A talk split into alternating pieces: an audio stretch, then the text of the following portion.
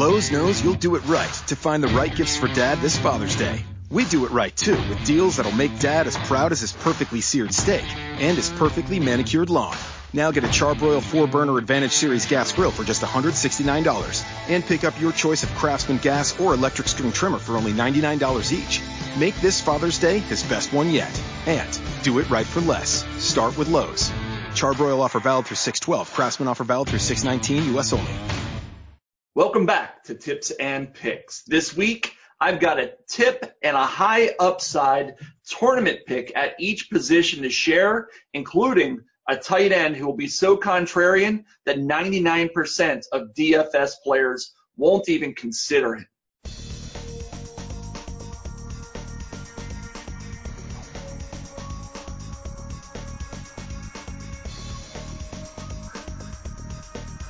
I'm football guy John Lee. I go by Tip and Pick across the daily fantasy industry, and this is a collaborative weekly segment called Tips and Picks, produced by RotoGrinders and hosted on both footballguys.com and rotogrinders.com.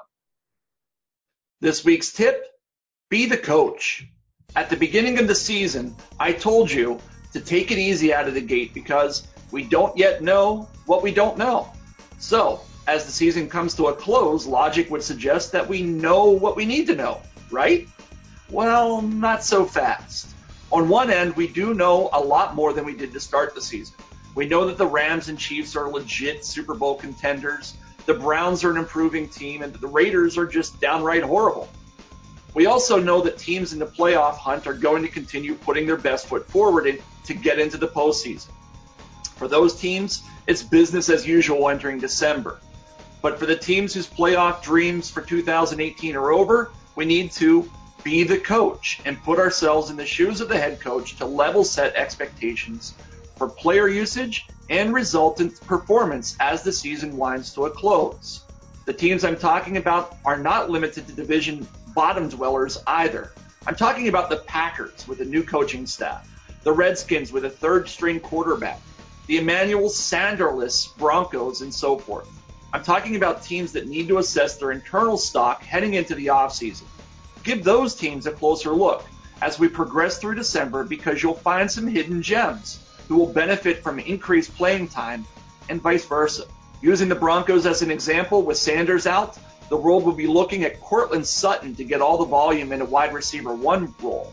But I'm thinking that the rookie could struggle against wide receiver one like coverage schemes, and the sharp play moving forward might be DaeSean Hamilton, a fourth round pick and Penn State product that the Broncos will want to pressure test for a starting wide receiver role moving into next season. This week, Sutton's projected at over 20% ownership, while Hamilton is sitting at only 5%, despite a better personnel matchup and 50% discount from Sutton. This is just one example, but pay attention to the details, particularly at the level of player usage coming out of practices this month. Doing so could pay big dividends in DFS tournaments to wrap up your profitable season. So let's get to those picks. As you know, the goal here is to identify a few high upside tournament options who can help differentiate your GPP lineups on Sunday. First up is a quarterback who's doing everything necessary to rack up the W's in Baltimore. With Joe Flacco under center, the Ravens were 4 and 5 and averaging only 23 points per game. Since he was sidelined with a hip injury a month ago, the Ravens have found their groove with rookie Lamar Jackson, who's led the team to a 3 0 record as a starter with an average of 28 points per game. Flacco could return this weekend, but I suspect the Ravens will be conservative with him and give Jackson one more full-time start against Kansas City. Assuming that happens, Lamar is a perfect GPP flyer against a Chiefs team that's allowing 28% more production to the quarterback position than league adjusted opponents, which happens to be the worst in the league.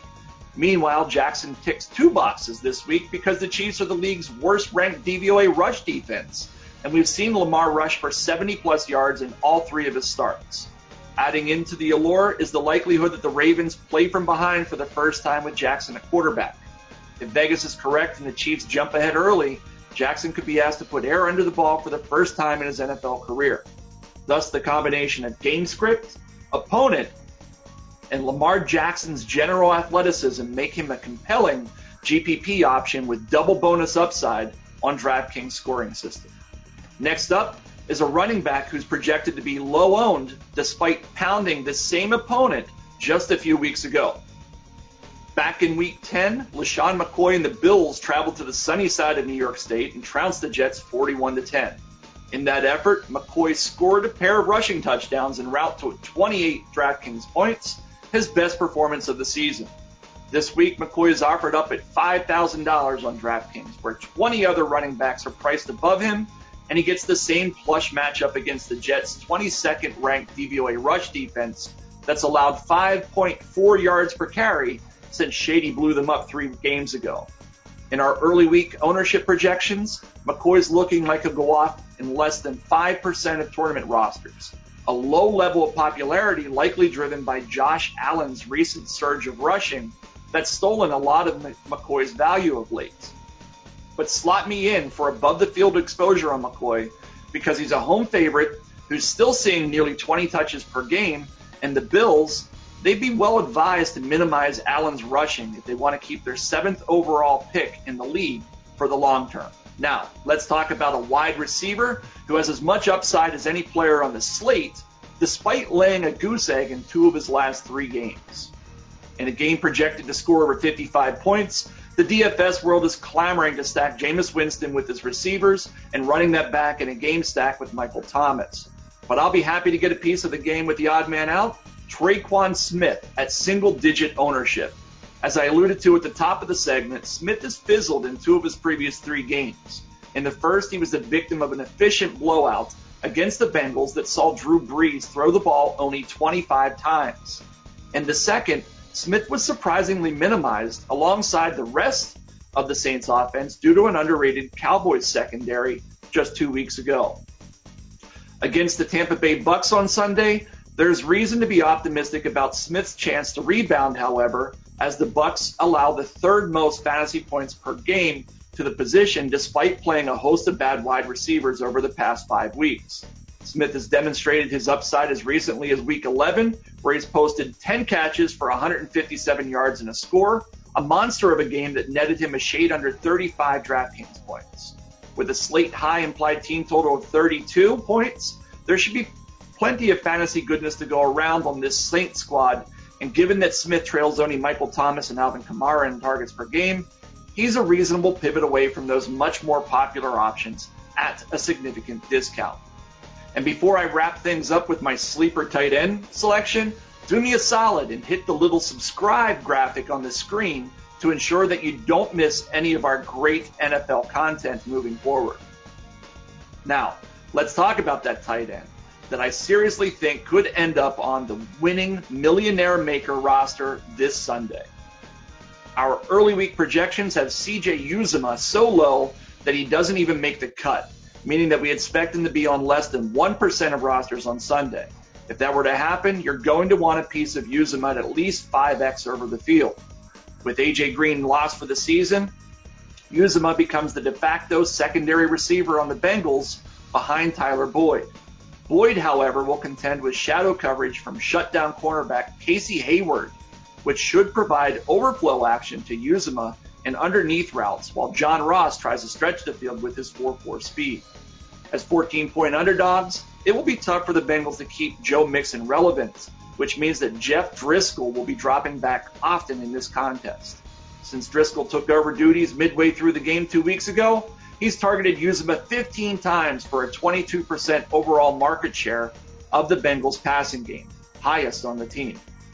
I'll be underweight on the entire Bengals offense on Sunday, except for Uzomah, whose recent usage, plus game script, and minimal crowd exposure make him an excellent GPP option at a highly variable position. Quick summary this week's tip is to think about how each coach will be approaching their games as we close out the season. For my picks, I'm excited about taking a stab with Lamar Jackson at quarterback to see what he can do when playing from behind. At running back, I'll go against recency bias and take LeSean McCoy as a short home field favorite against a team he blew up only three weeks ago. At the wide receiver position, I'm content to take the hefty discount on salary and ownership with Tre'Quan Smith in a cake matchup against the Tampa Bay Bucks. And lastly, I'll roll with CJ Uzomah as the only fantasy relevance Bengal in a game where both game script and personnel matchups favor his production at 1% ownership. And that'll do it for this week's edition of Tips and Picks. Let me know your most contrarian high upside play of the week in the comments section just down here.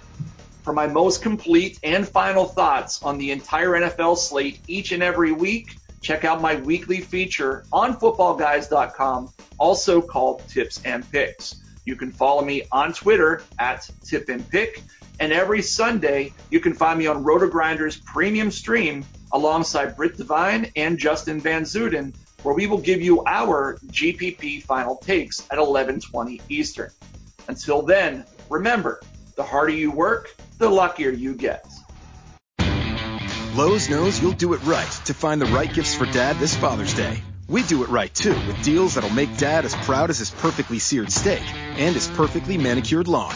Now get a Char-Broil 4-Burner Advantage Series gas grill for just $169 and pick up your choice of Craftsman gas or electric string trimmer for only $99 each. Make this Father's Day his best one yet. And do it right for less. Start with Lowe's. Char-Broil offer valid through 612. Craftsman offer valid through 619 U.S. only. Pros do it right by relying on trusted brands to get the job done. Lowe's is here to help with more of those brands in stock like DeWalt and Little Giant. We stock the largest in-store selection of DeWalt power tools and accessories of any national retailer. Now save $60 on a two-pack of DeWalt 20-volt max batteries, now just $99. Plus, we now offer the Little Giant King Combo ladder, the world's first step, extension, and leaning ladder, giving you the flexibility to do just about any job for only $159. Do it right for less. Start with Lowe's. Offer valid through 616 U.S. only.